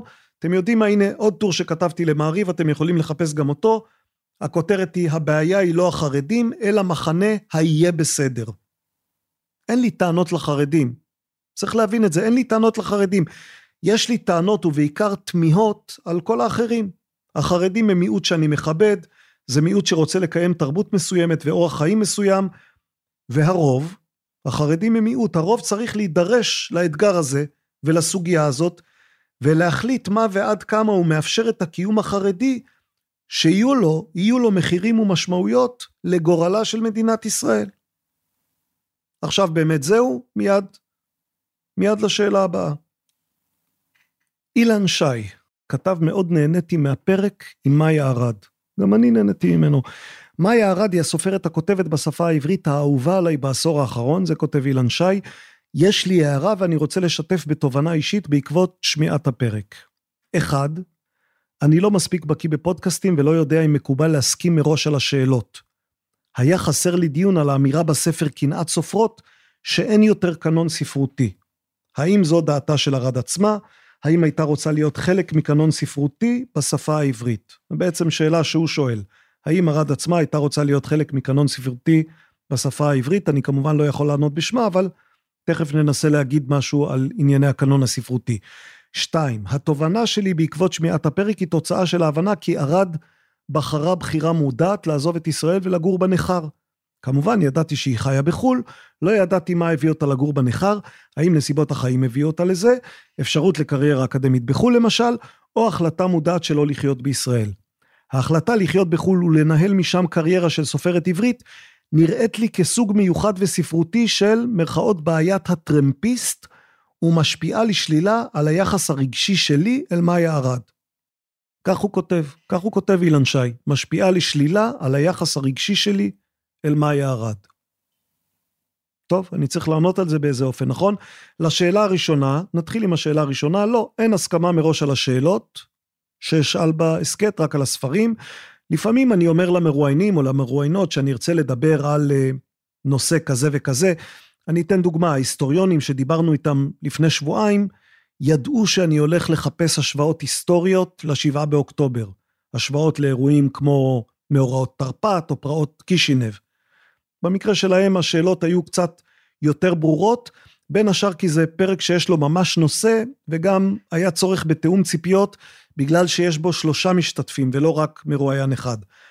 אבל בפרקים הרגילים של האורחים, מה שאנחנו קוראים לו שלושה ספרים, הסיפור זה בחירת הספרים. בהרבה מקרים בחירת הספרים על ידי האורח, האורחת, הבחירה שלהם היא שמכתיבה את הנושא. אני אתן דוגמה, פרק שאני באמת מאוד אוהב הוא מסוף 2022, שיחה עם פרופסור עמיה ליבליך. אחד הספרים שהיא בחרה היה 70-80-90 של נתן כספי, דרכים מגוונות לחיות בזקנה יצרנית ופעילה. זה הספר, ספר על דרכים מגוונות לחיות בזקנה יצרנית ופעילה. הספר הזה, וגם ספרים אחרים שהיא בחרה, הוביל אותנו למעשה לשיחה ש, שחלק לא מבוטל ממנה עסק בשאלות של גיל, גיל מבוגר וזקנה. עמיה ליבליך היא עכשיו בת 84 לפי ויקיפדיה, היא מבוגרת ממני בכמעט 30 שנה. באופן טבעי בעיות של גיל מבוגר ממש עדיין קצת פחות מעסיקות אותי, אבל דווקא בגלל זה, דווקא בגלל שאלה בעיות שאותי מעסיקות פחות, זה היה לי כל כך מעניין. האם זה מה שהייתי חושב לדבר עליו אם עמיה ליבליך לא הייתה בוחרת ספר שהיה מוביל לנושא הזה? אני מניח שלא, הייתי שואל על דברים אחרים. אבל היא בחרה את הספר הזה, וזה היה מצוין. בזכותו הגענו לדבר כל כך הרבה על שאלות שנוגעות לגיל הזקנה. או הנה עוד דוגמה.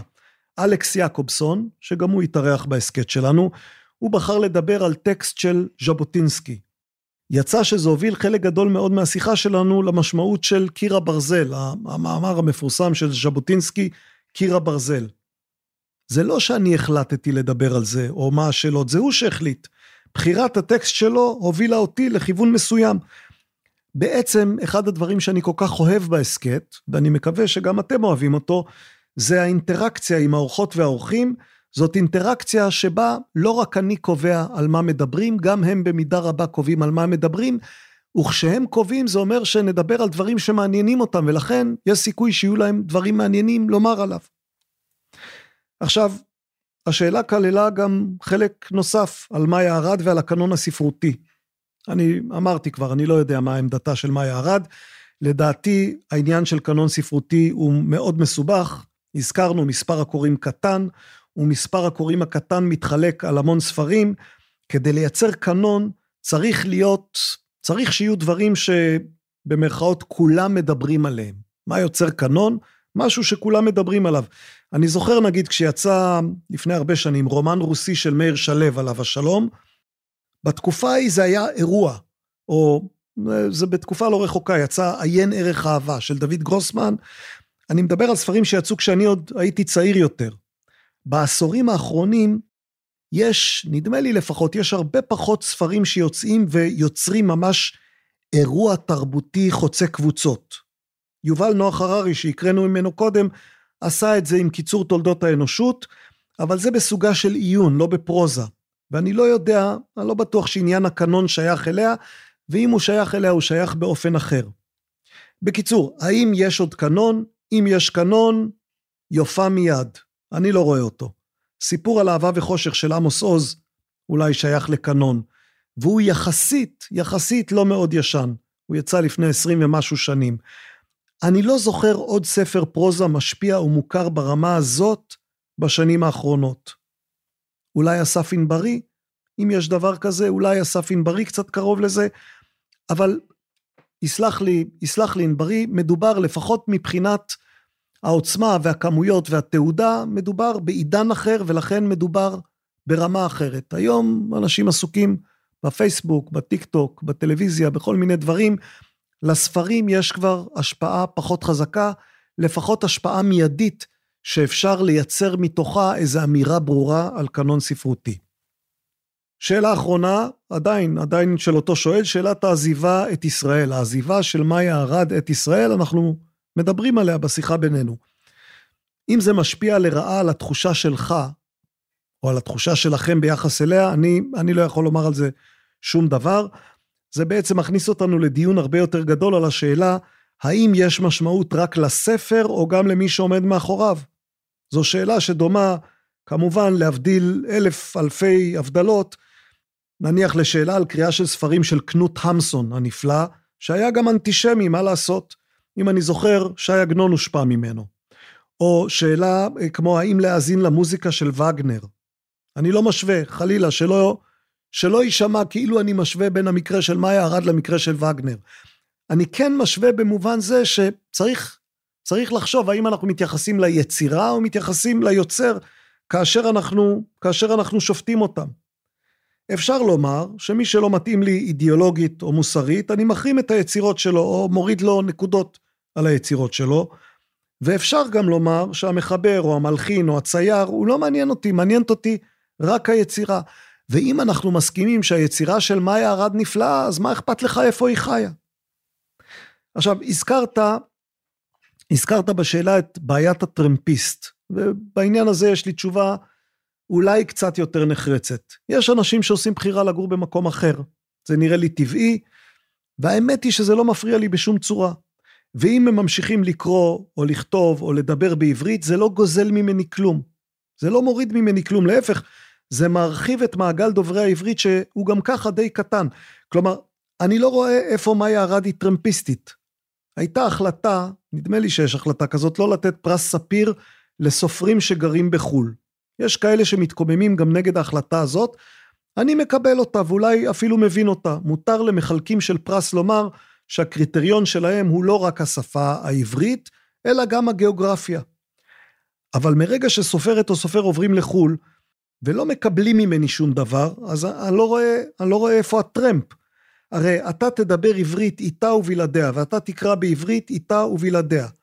עכשיו, זה נכון שאם כולם יעשו את מה שהיא עשתה, אם כולם יעברו כמו מאיה ארד לארצות הברית, אז כנראה שלא תהיה עברית. במובן הזה אולי היא סוג של טרמפיסטית, כי היא חיה משפה שמישהו אחר שומר עליה עבורה. אבל אפשר לומר גם את ההפך, בכתיבת הספרים שלה היא דווקא עושה הרבה מאוד כדי לתרום את חלקה לשימוש שלה בשפה העברית. בדרך שלה גם היא מצאה איך לתרום לנו, איך לתרום לשפה העברית, ובמובן הזה היא בוודאי לא טרמפיסטית. בקיצור, כמו שאתה מבין, לא השתכנעתי. אני אוהב מאוד את הספרים של מאיה ארד, ועל זה שהיא חיה בחו"ל אין לי טענות, ובאופן כללי אני חושב שנגמרו הימים שצריך להיבהל מכל אחד שמחליט לחיות כך או אחרת. יש בישראל עשרה מיליון בני אדם, היא לא בסכנת התרוקנות. צריך לוודא שהיא תהיה מדינה טובה, כדי שאנשים טובים, ואני אפילו מוכן לומר את המילה המגונה אליטות, צריך לוודא שאנשים טובים ירצו להישאר בישראל. אבל החלטה אישית של בני אדם להגר תמיד הייתה ותמיד תהיה, ועל הספרים של מאיה ארד, על זה אני מתחייב, על הספרים שלה אני לא מוותר. המייל הבא. יגאל ביקש, אני מצטט, להעיר הערה קטנה לפודקאסט של דוב מורן, בהקשר שלו לנושא הדמוקרטיה. סוף ציטוט. זה מה שכתב. הוא, כלומר מורן, דוב מורן, העיד על עצמו שהוא מבין בהייטק ויש תחומים שהוא אינו מבין, הוא מבין בחקר מערכות ובביזנס. אבל הכי מצחיק אותי שבנושא מדיניות דמוקרטיה, יחסים בינלאומיים, פילוסופיה ופילוסופיה מדינית, הוא לא מבין כלל מה עוד שהוא אמר שהוא יפסיק בעמוד 50. הוא מתייחס פה לאיזה קטע בשיחה עם דוב מורן, שכמובן מעניין להקשיב לה. אה, דוב מורן אומר שהוא לא תמיד קורא ספרים בהכרח מעבר לעמוד 50. מעניין אותי, זה יגאל שואל, אם הוא היה קורא ג'ון לוק או את לוויתן, אני מניח שהוא מתייחס להובס, או כל ספר בתחום הזה, האם הוא היה מפסיק בעמוד 50? אז איך אני יכול בכלל להחשיבו כאדם שמבין בנושא? לדוגמה, ספרו של פופר, הביקורת על אפלטון, אשר מחשיב עצמו כדמוקרט, ופופר מחשיבו כדיקטטור, וזה אחרי עמוד 50, האם גם אני אחשיב את דוב מורן כדיקטטור? בכלל, אני מנסה להבין ה-AI בנושא הזה, כלומר, לשלב AI בנושא הדמוקרטיה, זה מצחיק, כי AI הוא מבוסס נתונים, ונתונים מבוססים על בני אדם והיסטוריה, ולא בטוח שהתוצאות יראו אחרת. אין לי אלא להחשיבו, שוב, יגאל כותב על דוב מורן, כרומנטיקן בנושאים הללו. אולי שיקרא את מקיאוולי, אבל בעצם, טוב, זו עקיצה, הוא יעצור בעמוד 50, שיעשה טובה ויתעסק בהייטק ויזמות. כן, זו, זו הערה קצת עוקצנית. אני בכל זאת רוצה להתייחס אליה משני טעמים. ראשון, העניין של לקרוא ספר עד עמוד 50. אני לא נגד זה. אני רוצה לומר, אני לא נגד זה. אני אפילו בעד זה. אם ספר לא מעניין אותך, עזוב אותו. יש המון ספרים. העניין הזה של חובת השלמת הקריאה, או הצפייה בסרט לצורך העניין, נראה לי כפייתי ולא מותאם לחיים שלנו. יש ספרים של 600 עמודים שאני קורא עד הסוף, ויש ספרים של 200 שאני עוזב אחרי 20. החיים קצרים, מה שלא טוב לכם, אל תעשו. אל תעשו, אלא אם אתם חייבים, אבל אם לא, אל תעשו. עכשיו לעניין הדמוקרטיה. דוב מורן, שהשיחה איתו הייתה בעיניי מעניינת, הפתיע גם אותי, אני מודה, בעניין הדמוקרטיה. מה שהוא אמר, לאלה מכם שלא האזינו, זה שצריך לאפשר לבינה מלאכותית לעשות סינון ראשוני של מועמדים להנהגה, ורק מתוך המסוננים לבחור את המנהיגים. כלומר, שבינה מלאכותית תייצר איזה מבחן סף של כשירות, ומי שלא עובר אותו פשוט לא יכול להיבחר למשרה ציבורית. צריך לומר, זו הצעה, זו הצעה רדיקלית, אין, אין מילה אחרת לתאר אותה. אני מבין מאיפה היא באה. התחושה של דוב מורן שהמסננת שיש לנו כרגע של מנהיגים היא מסננת לא טובה, ולכן מנהיגים לא מוכשרים ולא מתאימים מטפסים עד הצמרת. ברור גם למה זו הצעה מטרידה, כי היא שומטת את הקרקע מתחת להנחה הבסיסית של הדמוקרטיה. מה ההנחה הבסיסית? שבני אדם כקולקטיב יודעים לעשות בחירה טובה. אם לא תמיד, אז לפחות במבחן על פני זמן. דמוקרטיה, אנחנו יודעים, היא לא השיטה הכי טובה, אלא הכי פחות גרועה. זו הסיבה העיקרית לתמוך בה. מרגע שמתחילים לקצץ בה, אז אפשר לשאול למה בכלל. אם בינה מלאכותית יכולה להציב מבחן סף, למה לא לתת לה לבחור פשוט את השליט? למה לא לתת לה להיות השליט? אפשר לענות כל מיני תשובות על השאלה הזאת. אולי טוב שהיא תעזור לנו, אבל בכל זאת תשאיר לנו את התחושה שההחלטה הסופית בידינו. אם כי על זה אפשר לשאול מה זה החלטה סופית. אם הבינה, נניח שהבינה המלאכותית תשאיר לנו רק שני מועמדים. זה אומר שהיא זאת שסיננה את הרוב. ואולי זאת תהיה בינה, בינה מלאכותית בנוסח ולדימיר פוטין, והיא תודיע שיש רק מועמד אחד מוכשר, ואז אנחנו נבחר בו.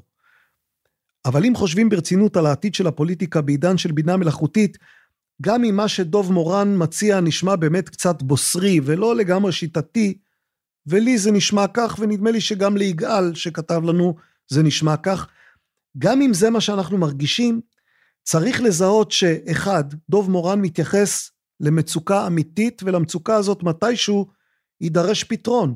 משהו בשיטה הדמוקרטית חורק מאוד, לא רק בישראל, גם במדינות אחרות, ואם לא יהיו לזה פתרונות, זה עלול להידרדר למקומות שאנחנו לא רוצים שזה ילך אליהם. דבר שני, יכול להיות, יכול להיות שאנחנו באמת בפתחו של עולם חדש, אם זה טוב או רע או ניטרלי, לא חשוב, עולם חדש, ושבעולם הזה יהיה תפקיד פוליטי למכונות חכמות. זה קצת מפחיד, ואולי קצת מסקרן, ואולי אפילו קצת מרגש, אבל צריך לקחת בחשבון שיש אפשרות כזאת. יש אפשרות שמכונות יהיו מעורבות בפוליטיקה שלנו, ואם יש אפשרות כזאת, יכול להיות שכדאי להתכונן אליה. מה עוד הייתי אומר בנסיבות האלה? הייתי אומר שכדאי לנו להיות שמרנים, לא בכל דבר, אבל בעניין הזה כדאי לנו להיות שמרנים. לא לקפוץ מהר מדי לשינויים גדולים מדי, שהתוצאות שלהם יכולות להיות בלתי צפויות. זה נכון לפוליטיקה באופן כללי, היינו ערך המהפכה הצרפתית או המהפכה המשפטית, וזה בטח נכון במקרה קיצוני של שילוב מכונות בהליך הדמוקרטי. לאט לאט. יש לכם רעיון, אפשר לחשוב עליו, אפשר לבחון אותו בקטן, אפשר לבחון עוד פעם, אפשר לחשוב עוד פעם. בין עכשיו לבין לתת לבינה מלאכותית לסנן לנו מועמדים, צריך לעבור זמן, והייתי אומר, הרבה זמן. זו לפחות דעתי, אני בדרך כלל תומך בה. נעבור הלאה? נעבור הלאה, שבוע טוב, מכתב שכנראה נכתב במוצאי שבת. קודם כל אני רוצה לציין, זה מתוך המייל, שאני מאוד נהנה מהמיזם, עכשיו ממש מסיים לקרוא את עשרה קיסרים, ומאוד נהנה להאזין לפודקאסט. אני מודה, אני מודה זה שמואל במקרה הזה, אני מודה שאני מקריא את השורה הזאת מתוך המייל, רק משום שמוזכר בה עשרה קיסרים. אנחנו כמעט לא מזכירים היום את הספרים של הכיפות והשועל, אבל יש ספרים. אתם בטח יודעים שיש לנו ספרים. עשרה קיסרים הוא אחד מהספרים האלה, זה ספר יפה, חכם ודי קומפקטי על הקיסרים הכי חשובים של רומא. על כל הספרים שהוצאנו ועל אלה שאנחנו מוציאים, ממש, ממש עכשיו אני מקווה, מגיע סוף סוף לחנויות, למה בטהובן הנהדר. על כל הספרים אתם יכולים לקרוא באתר שלנו, kipshu.com, אבל לא על זה השאלה במייל. אז אני אמשיך לקרוא את המייל, נכון? עצרתי רק בגלל עשרה קיסרים. כך כתוב במייל, בפרק של יונתן דשליט, שיחה עם יונתן דשליט, הסופר, ציינת שאתה קורא שני ספרים בשבוע. רציתי לשאול אם יש לך טיפים של קריאה, איך להתרכז, איך לפנות לזה זמן, איך לעשות כלכלת קריאה ולבחור מה לקרוא, ובמה להתמקד. והאם, זה המשך השאלה מהמייל, האם קרה לך שחווית מחסום קריאה ואיך התמודדת איתו? זהו, זה המייל. שאלות על קריאה, אני צריך לומר, יש הרבה שאלות על קריאה. אנחנו מקבלים הרבה שאלות על קריאה. אני חושב שלאנשים קוראים יש הרבה מחשבות על קריאה, וגם לאנשים קוראים שלא מספיקים לקרוא. כלומר, אנשים שרוצים לקרוא ו... ולא מספיקים לקרוא, הם אנשים קוראים בתודעתם, אך לא קוראים בפועל, שאצלם יש בטח גם איזה סוג של חרטה או של אשמה על זה שהם לא קוראים או לא קוראים מספיק. אז אני אתחיל בזה שלא חייבים, לא חייבים לקרוא. אני יכול לתת אלף הסברים למה זה נהדר ולמה זה כדאי, אבל גם את זה צריך לומר, למי שזה לא נעים, אני אציע בפשטות להימנע. הרבה מאוד אנשים חיים בעולם בלי לקרוא, ולמיטב שיפוטי הם בדרך כלל מצליחים לחיות בסדר. שאלת מחסום הקריאה, ברור, יש תקופות שכן, כלומר שאני קורא הרבה, ויש תקופות שפחות, ולפעמים, אם כי צריך לומר, זה נעשה נדיר למדי, יש תקופות שאני לא קורא, או לפחות היו תקופות שלא קראתי. כלומר, יעברו כמה ימים בלי שאקרא, או יותר מכמה ימים, יותר מזה קשה לי לדמיין, אבל פעם היו גם שבועות ואולי אפילו, אני לא זוכר, אולי אפילו חודשים, אני לא חושב שהיו חודשים, אבל בוודאי שהיו שבועות, בנסיבות, בנסיבות מיוחדות. היו בעבר שנים שקראתי הרבה פחות, בגלל עבודה, או בגלל ילדים קטנים. ילדים קטנים מפריעים לקרוא.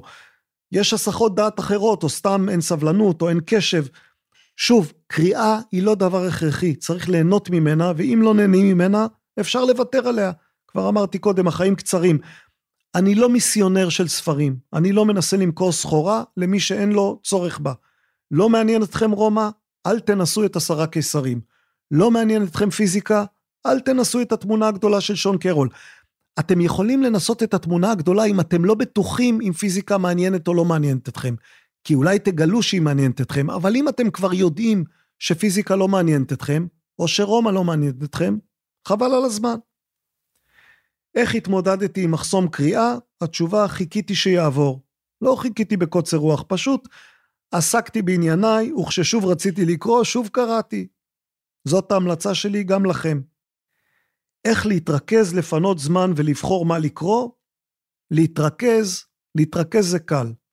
הזיזו מכם את הטלפון. אם יש לי עצה אחת, זו העצה. זה הדבר העיקרי שמפריע לרוב האנשים. אגב, גם אם אתם לא קוראים, כדאי לפעמים להזיז מכם את הטלפון. ואם אתם לא בטוחים שזו עצה טובה, לכו וקראו את מהפכת הקשב של מיכה גודמן. קודם כל כי זה ספר נהדר, ועוד משום שזה ספר מאוד משכנע. אני מכיר לא מעט ישראלים שקראו את הספר מהפכת הקשב, ושינו בעקבותיו את הרגלי הגלישה שלהם ואת הרגלי השימוש בטלפונים חכמים. לפנות זמן, איך לפנות זמן? זה קשה.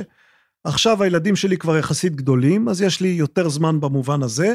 כשהיו קטנים היה פחות, אבל זמן הוא בעיקרון מבחן, מבחן מתמיד לסדר עדיפויות. אי אפשר הכל.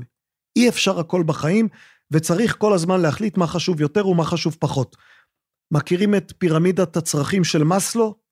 בואו נניח שאתם מכירים אותה, ואם לא, גגלו צרכים מאסלו, או אברהם מאסלו, התיאוריה שלו היא תיאוריה מאוד מוכרת ומאוד משפיעה.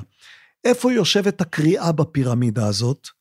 בטח לא בקומת הבסיס. מהי קומת הבסיס? מהם הצרכים הבסיסיים של האדם? מזון, שינה, קורת גג? קריאה לא נמצאת בקומה הזאת, לדעתי גם לא בקומה השנייה, שלפי מאסלו היא קומה של סדר, שליטה, יציבות, קומה של עבודה קבועה, זאת קומת הביטחון.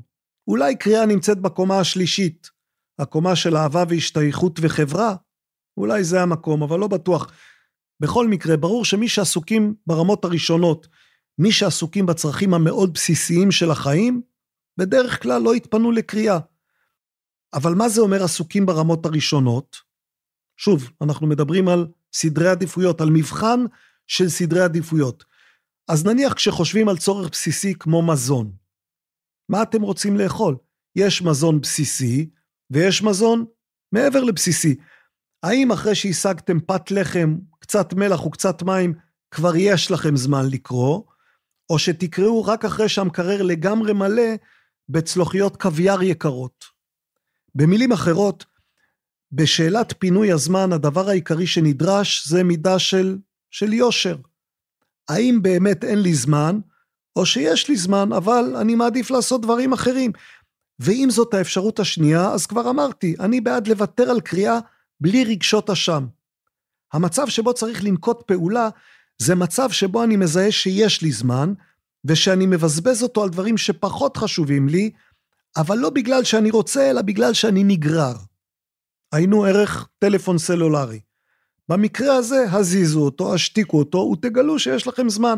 אה, וכבו גם את הטלוויזיה. אין שום סיבה לראות ארבע שעות של חדשות ביום, אפילו לא עכשיו. איך לבחור מה לקרוא? אני עדיין, אני עדיין עם אותו שואל. על זה כתבתי מאמר, אתם יכולים למצוא אותו באתר, אני אקרא ממנו שתי פסקאות. יש שתי דרכים לבחור ספרים לקריאה, האחת לפי מה שיוצא, השנייה לפי תכנון שיש מאחוריו שיטה. לכל ספר שאתם בוחרים לקרוא התקדמתם בנתיב שנסלל באחת משתי הדרכים הללו. מישהי אמרה לכם שקראה משהו נהדר וכדאי לכם? זאת הדרך הראשונה, דרך המקרה. מה שיוצא. בדקתם את רשימת רבי המכר ורכשתם את הספר הכי נמכר כי אתם מקפידים לקרוא את מה שהכי נמכר? זו הדרך השנייה, השיטתית. לכל אחת מהדרכים יתרונות וחסרונות ואפשר כמובן לנסות שילובים. שיטה קבועה בתוספת של בחירות אקראיות. אולי זה הדבר הנכון לעשות, או שלא, אולי צריך פשוט לזרום. אפשר לומר שממילא אי אפשר לקרוא הכל, וממילא כל ניסיון לקרוא רק את מה שהכי טוב, בהנחה שבכלל יש דבר כזה שאפשר איכשהו להסכים עליו, זה לא יכול להצליח, כי יש הרבה יותר מדי מה לקרוא. ולכן, אפשר לומר שקריאה לא צריכה להפוך לעוד מטלה של סדר משמעת, שיטה ותבנית.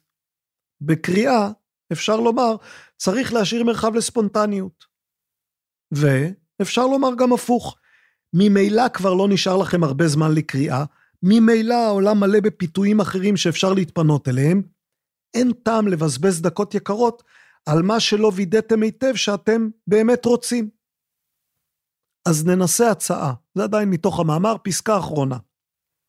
מה אם תבחרו ספר כמו שאתם בוחרים בית מלון לחופשה, או כמו שאתם בוחרים יעד לחופשה, או כמו שאתם בוחרים מסעדה? האם כאשר אתם בוחרים את כל אלה אתם מקפידים שיתאימו לכם? כאשר אתם בוחרים את כל אלה, אתם מוודאים שלא יצא שבזבזתם זמן על היעד הלא מתאים? נסו להשקיע את אותו סוג של מחשבה בבחירת הספר הבא שלכם. אולי דווקא אם תעשו כך, אולי תופתעו מהבחירות החדשות שלכם. מקווה שהועלתי. השאלה הבאה, שאול דולברג כתב. כתוב, זה כמובן במקורות, שעל כורחך אתה נולד, ועל כורחך אתה חי, ועל כורחך אתה מת. זה באמת כתוב, וזה גם נכון. נכון בדרך כלל, תכף תראו למה לא בהכרח. אני, כותב שאול דולברג, אני חולק על החלק השלישי שכן נתונה הבחירה לאדם לסיים את חייו. אלא מה? מדובר בקושי לבצע את הפסקת החיים באופן לא אלים, ללא סבל וכאבים מיותרים, וללא גרימה של עוגמת נפש מיותרת למשפחה ולסביבה. יש אלטרנטיבה, שוב, זה דולברג, לא אני אומר, המתה בסיוע רפואי. בעיניי מדובר בפתרון איכותי לקבוצה לא מבוטלת של בני אדם, שמכירים בכך שטוב מותם מחייהם. במגבלות מסוימות, מה דעתך על הפיכה של המתה בסיוע רפואי לאופציה מותרת וחוקית בישראל? אגב, כותב דולברג, אני מודע לכך שאתה חובש כיפה. סוף מכתב. איזה שאלה. זו שאלה שיהודי צריך להשיב עליה בשאלה, למה דווקא אני? כלומר, למה דווקא אותי, אתה שואל? ואני אומר מיד עכשיו, אני לא חושב שהכיפה רלוונטית במקרה הזה. בגלל סוג השאלה, וגם אולי בגלל מי שאני, במקרה הזה אין לה שום השפעה על התשובה שלי. מה תהיה התשובה שלי? מה תהיה התשובה שלי על השאלה האם המתה כזאת היא דבר ש... המתה בסיוע רפואי היא דבר שכדאי לייסד בישראל? התשובה שלי תהיה שזו הצעה עם כמה יתרונות ועם לא מעט חסרונות. אני אתחיל בזה, כלומר אני אפרט קצת. בעיקרון אני בעד לתת לאנשים לעשות מה שהם רוצים כל עוד אינם פוגעים באחרים. אני אמשיך בזה. באופן כללי, אני חושב שיש הגזמה בנטייה לחשוב שרוב האנשים מבינים מה הם עושים. זה לא אומר שאני בעד לומר להם מה לעשות, אבל זה כן אומר שאני מבין את המגבלות המהותיות של חופש בחירה מוחלט. אנחנו מגבילים בני אדם באלף דרכים, גם לטובתם וגם לטובת החברה. לא צריך למהר ולהגביל אותם, אבל גם לא צריך תמיד להיבהל מהמחשבה על הגבלה שלהם.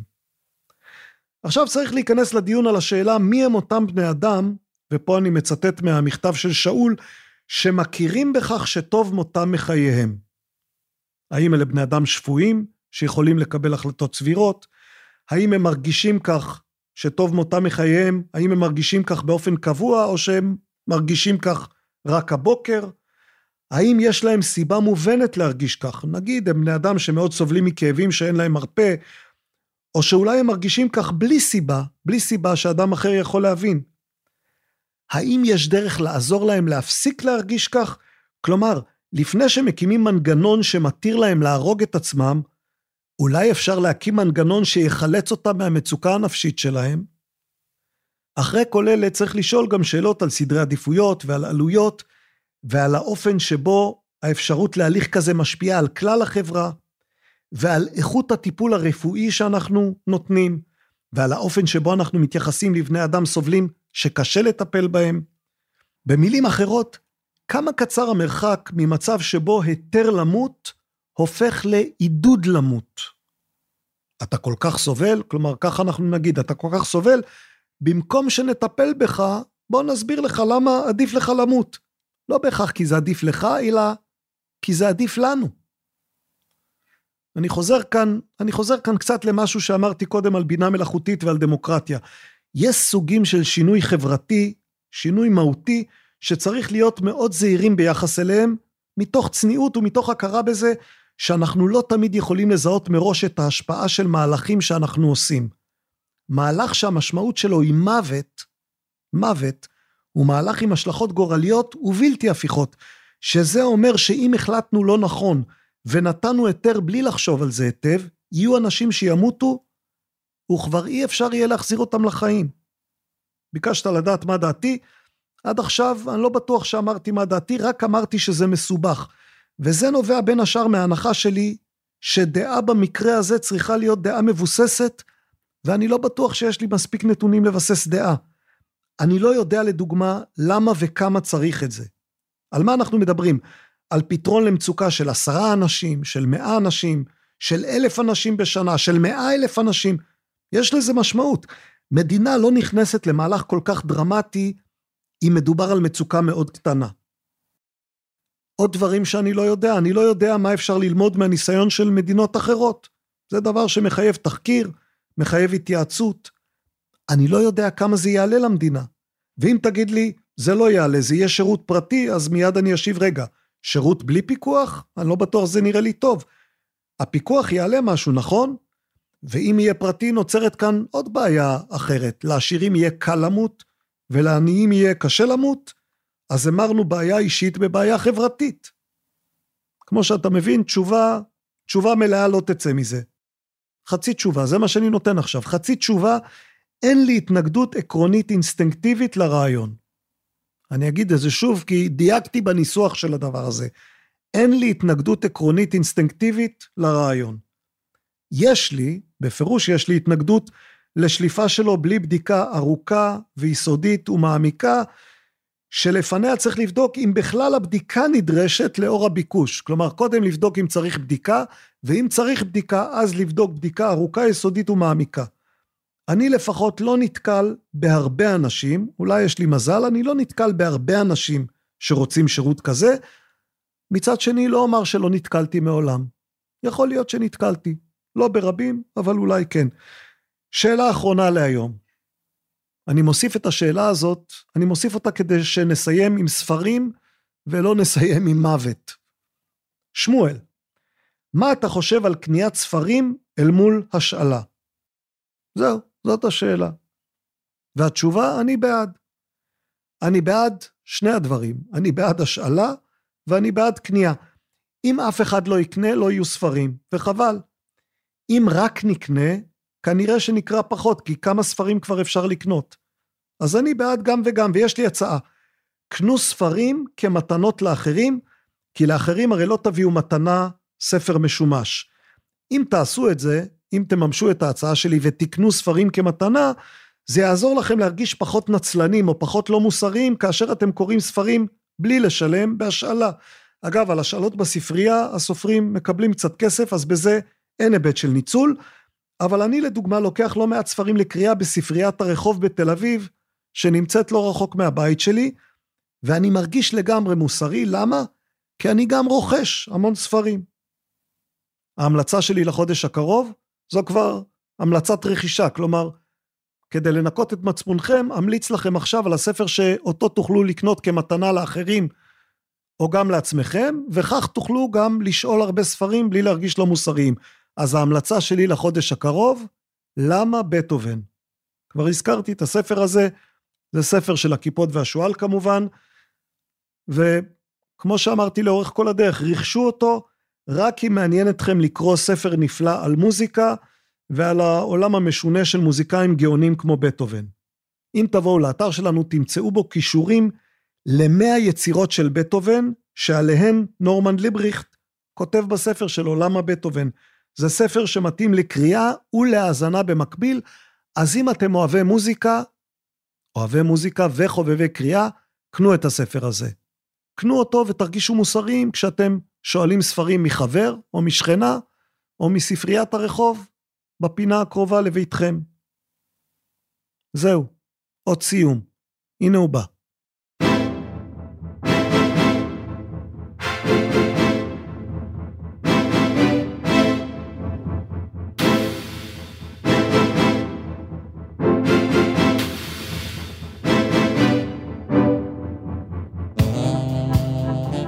הכיפות והשועל, תודה שאתם כאן. תודה על השאלות, תודה על ההערות. המשיכו לשלוח כאלה, באתר שלנו יש לשונית, צרו קשר. אם תלחצו עליה, יש כפתור למכתבים, תלונות, מאמרים והצעות. כך כתוב שם. מכתבים, תלונות, מאמרים והצעות. אנחנו באמת מתכוונים לזה, אז לחצו ושילחו. נאמר תודה ליעל לוינובסקי שמפיקה ועורכת את ההסכת. נאמר תודה לדולב אזולאי מעברית, שמסייע לנו בשקדנות ובקפדנות. סדרת ההסכתים הכיפות והשועל נעשית בשיתוף עברית, אתר התוכן הספרותי הגדול בישראל. זה אתר שמציע לקרוא בכל דרך ספרים דיגיטליים, קוליים ומודפסים. כפי שאולי שמתם לב, קצב העלאת הפרקים שלנו התגבר. אגב, אם זה יותר מדי, גם את זה אתם יכולים לכתוב לנו. אולי אנחנו מגזימים? בקרוב יהיו כאן כלת פרס ישראל ורד נועם, הזכרנו אותה, ותהיה כאן השחקנית שרה פון שוורצה, ותהיה כאן נטע דורצ'ין, שחוקרת חרקים, ויהיה עוד פרק, פרק עם המכון למדיניות העם היהודי, שיהיה פרק אינטלקטואלי וגם אקטואלי. ומתישהו אני רוצה להקליט פרק סולו על חייזרים. יש לי כמה דברים להשמיע בענייני חייזרים, נראה מתי נגיע גם לזה. אולי זה ייקח כמה שנות אור, אבל אולי פחות. וכל זה כשבחוץ אתם יודעים מה, וגם אנחנו יודעים מה, ואנחנו מודעים לזה. אמנם אנחנו, אנחנו משתדלים להתנתק כאשר אנחנו מקליטים, אבל מודעים לזה כל הזמן. יש חיילים שאנחנו מתפללים לשלומם, ויש חטופים שאנחנו מתפללים שיחזרו הביתה, ויש פצועים שאנחנו מתפללים שיחלימו במהרה. גיבורי ישראל. גיבורי ישראל, וצריך להתפלל שאנחנו נהיה ראויים להם. שנהיה ראויים להם כפרטים וכחברה. אז שוב תודה על ההאזנה, שיהיה המשך יום טוב, שבוע טוב, חודש טוב, חורף טוב. אני חושב שנהיה כאן שוב כבר בעוד שבוע, כך שזו פרידה קצרה. אחר כך תתלוננו שאין לכם זמן לקרוא, כי כל הזמן צריך להאזין. שיבוא ניצחון, שיבוא שלום, להשתמע.